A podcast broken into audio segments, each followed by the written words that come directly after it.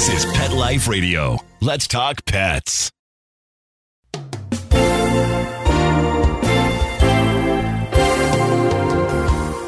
Victoria Schaefer, aspiring actress and animal enthusiast, is on her own in New York City.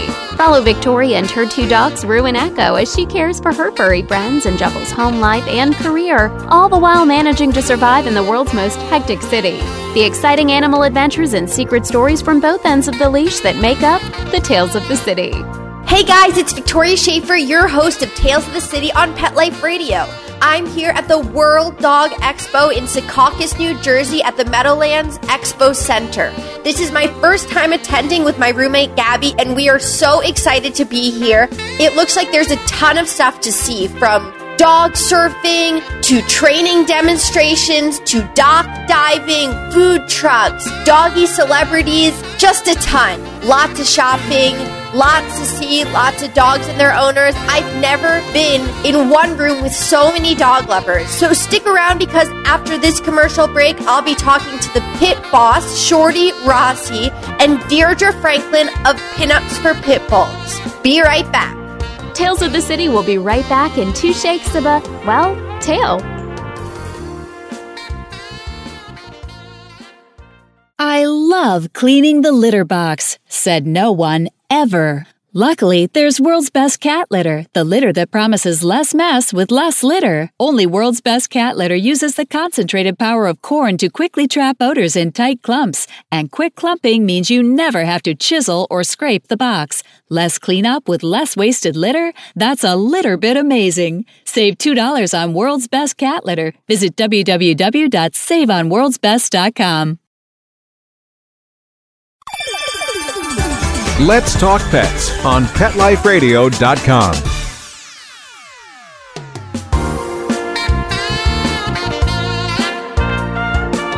I'm here with Shorty Rossi, aka Pit Boss of the former Animal Planet reality series, founder of Shorty's Pitbull Rescue, and author of memoir Four Feet Tall and Rising. I'm also here with his dog Onyx, who's very adorable pit bull. So, the first obvious question what drew you to pit bulls?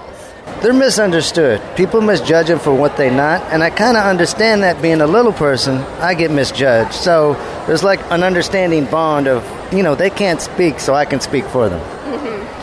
And you've trained dogs for movies and to be service dogs. What are some of the main differences in the training process? Well, it's what you need them for. I mean, Onyx is uh, basically more of a mobility dog and like a cane, and and if I fall down, he helps me up. I mean, and you can basically train any dog to do anything. I mean, Hercules had his own Christmas movie, so he was trained not to do tricks, but to act. Right. So it's basically what the need is is different training.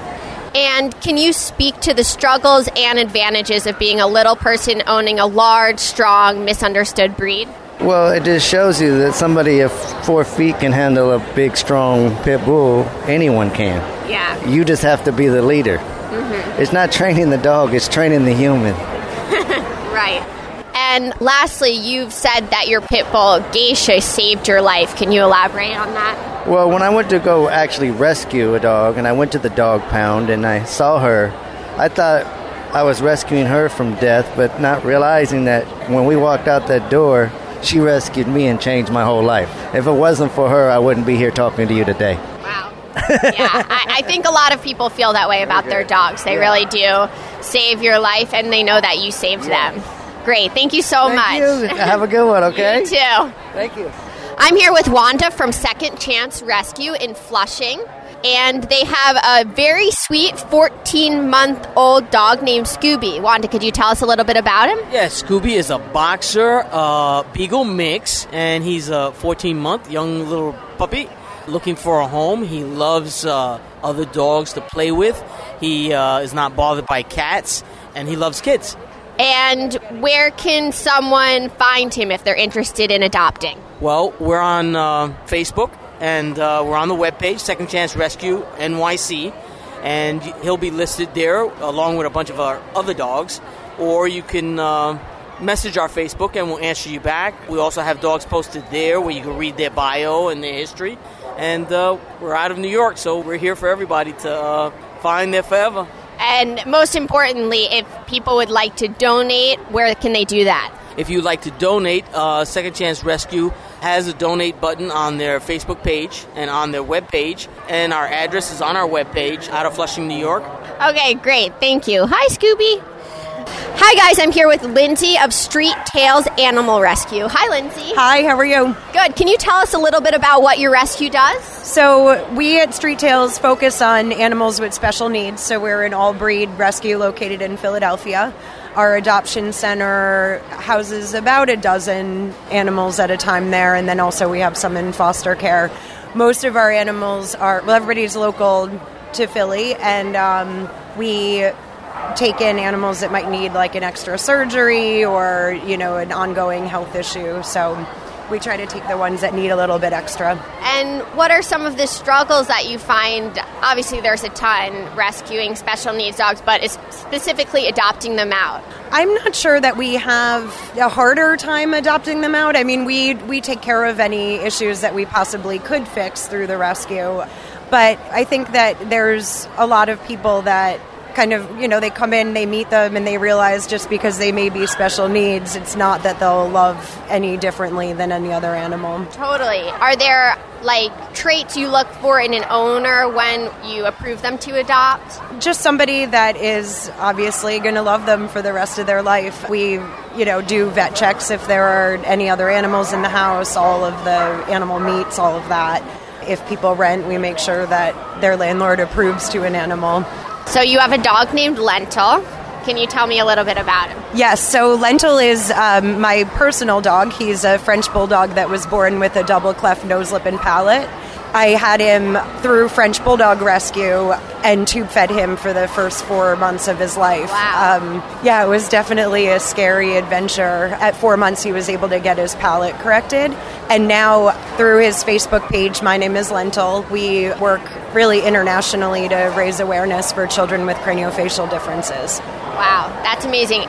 Who came first, Lentil or Street Tails Animal Rescue? Street Tails came first. Yeah, I, um, I founded Star in 2001, and Lentil now um, he came to me February of 2013. Okay, and most importantly, where can people find you and how can they help? So we can you can find us online at streettails.org or visit us at the Adoption Center in Northern Liberties in Philadelphia. Okay, great. Thank you so much. Thank you. There are so many cool events and demonstrations to see. I'm going to check a few of them out, and I'll be right back after this commercial break. Time for a walk. In Central Park, of course. We'll be right back with more tales of the city.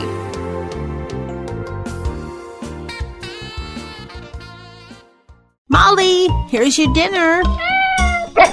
Zeus, that's not your food. Don't let that happen to your precious cat. Elevate your cat's eating experience with the Cat Tree Tray. The Cat Tree Tray keeps your cat's food off the floor and conveniently located on the cat tree. It's the perfect way to eat. It's a beautiful wrought iron tray that easily attaches to your cat tree and keeps dogs and other critters out of your cat's dish. A must for multi pet households. There's a 6 inch tray for large bowls and a 4 inch tray for smaller bowls. Purchase your cat tree tray today. Go right now to cattreetray.com. That's cattreetray.com. C A T T R E E T R A Y.com. Ew, get the stinky dog away from me. Bad breath and bad gas. Petey stopped eating. All his hair fell out. itching, licking, missing fur. At least $5,000 in vet bill. Creams, antibiotics, sprays. No results. Everything we tried failed except the Dinovite. D-I-N-O-V-I-T-E oh. dot com. If you want the dog to be healthy, you got to feed it something healthy. The omega-3 fatty acids. Flaxseed, zinc, alfalfa. The digestive enzymes that are cooked out of regular dog food. Dinovite is nutrition. The shedding is stopped and the itching is stopped. Her coat is now soft, it's silky, it's healthy and shiny and glossy. She's got life. She's got energy. Tons of energy, no more bad smell. Dinovite's the bomb. Dinovite is the best thing that's ever happened to my dogs, you know, besides me, of course.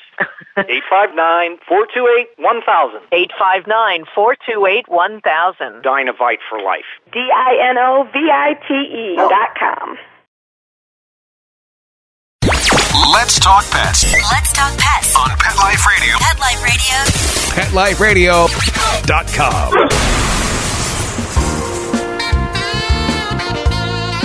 Hey guys, it's Victoria Schaefer, your host of Tales of the City on Pet Life Radio. I'm here with Deirdre Franklin, founder of Pinups for Pitbulls, an organization that raises money for pit bulls by pairing models with pit bulls for a yearly calendar. She is also the author of The Pitbull Life, A Dog's Lover's Companion, and Little Darlings Pinups for Pitbulls. Hi, Deirdre. Hi, so nice to meet you. Nice to meet you too. I love your whole look.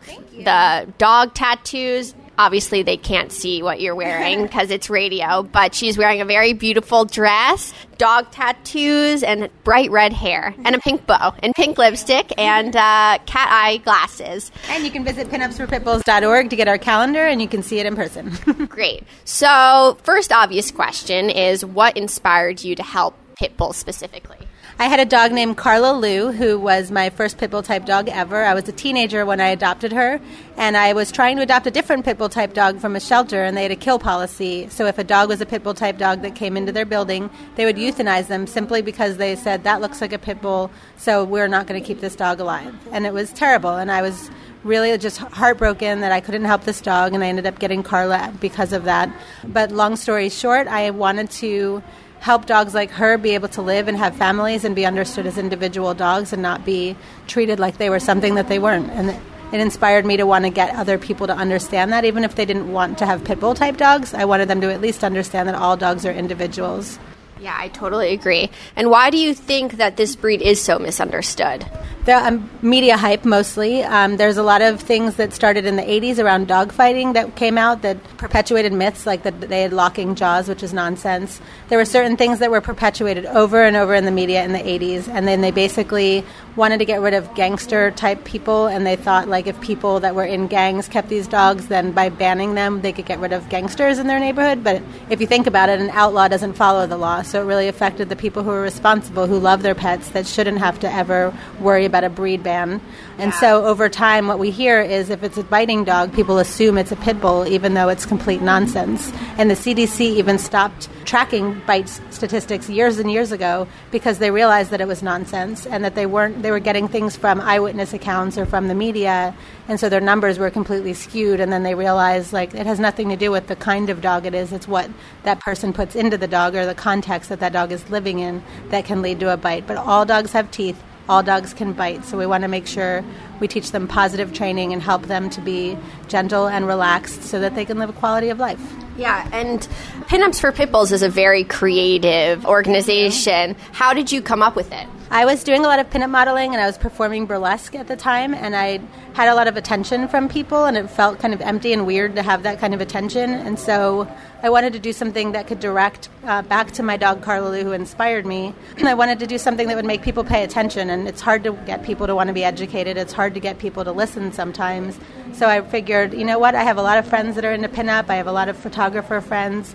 Why don't I just throw this little calendar together, which I thought would be like a one-time Kinkos kind of calendar. little did I know that this would be 12 years later that we're still making this calendar and it gets better and better every year. But I really wanted to just bring attention, and so it's something that gets people's attention. And once they have their attention, then I can get them to listen to me about what these dogs are, and that help them understand that they're just great dogs and they just need a chance like any other dog. They need food, shelter, and water like any other dog. Yeah, like any other dog. What advice do you have for people who are looking to start their own organization or foundation? Good luck. No, I'm just kidding. it's hard, right? It's extremely hard. Uh, there's a lot of other organizations out there sometimes that are doing what you might want to do, and sometimes it's better to partner and collaborate. Sometimes, if it's a unique situation where you can do something where you are, starting a 501c3 is amazing, but you have to remember you need a board, you're going to need funding. It's a full time job. I, I'm the shipping person, I'm also the president. I give the seminars, I'm everything, and I, I get paid like one fourth of all of those people. So, but I love it and I live for it. So if you live and breathe it, do it and make it happen. It's worth it. Yeah, It totally is worth it.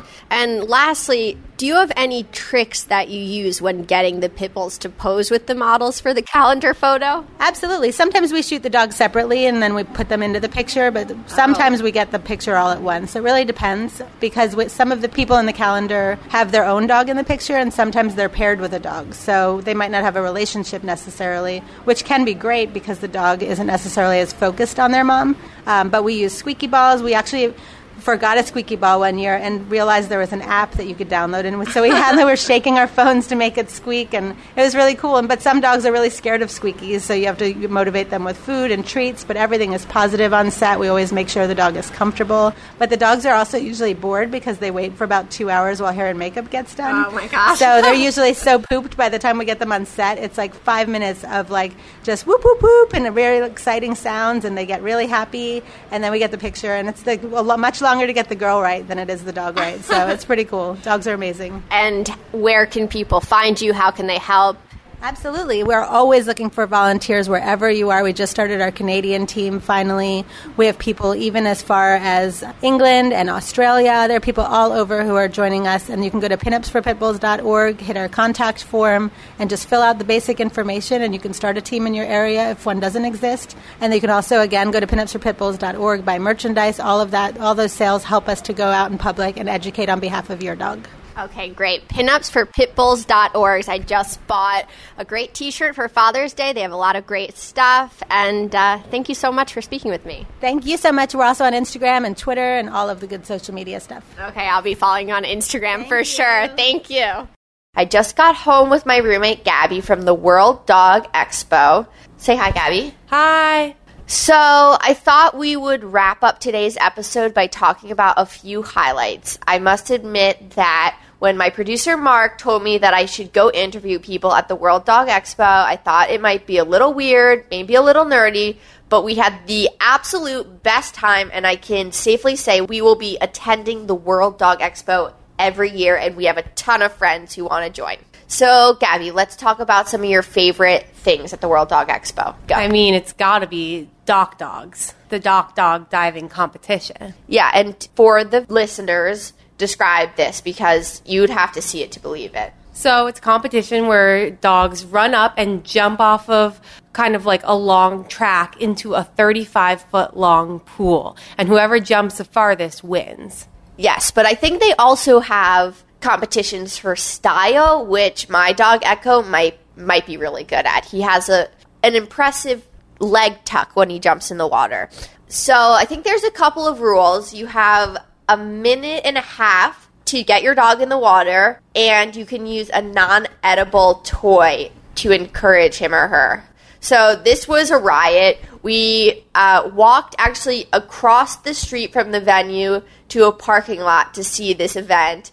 And there were tons of people with or without their dogs in bleachers, cameras in hand, just laughing and having a great time after every dog jumped. There were some dogs that got far. I think one dog got like 31 feet, but some of them only got like two. And then there was that golden retriever Who wouldn't even get into the water? yeah, and he ended up escaping out the back and then sh- showing up on the other side trying to go down the ramp to get his toy. Let's see. Another highlight was probably the dog dyeing and tattoo station. We saw a live airbrush tattoo on a dog. Yes, it was a skull tattoo on the thigh of a pit bull mix. It was super funny, and its owners were also covered in tattoos and said at the end, "Oh, now you're like mommy and daddy." so, um, what else? Oh, we I made a lot of purchases. I got my dad a T-shirt for Father's Day. We got these markers that you can draw on your dog, and we've actually already tried them out. Echo is now sporting a doggy unicorn mohawk. And what else did I buy? Oh, I bought a very cute pink dinosaur toy for Echo, along with a canned dog food called steak and eggs, which I thought we just had to try, and they're going to eat it all up. So, anyway, I talked to a ton of people, both celebrities in the doggy world and people who are doing amazing things to help rescue dogs, spread the word about animal abuse. and I hope you really enjoyed this episode. We had a ton of fun attending, a ton of fun doing the interviews, and thank you so much, Gabby. I think you had something you wanted to end the episode with. The World Expo was a doggone great time. All right, Victoria Schaefer signing off. I'll see you next time when I tell you another fun and exciting tale of the city. Let's Talk Pets every week on demand, only on PetLifeRadio.com.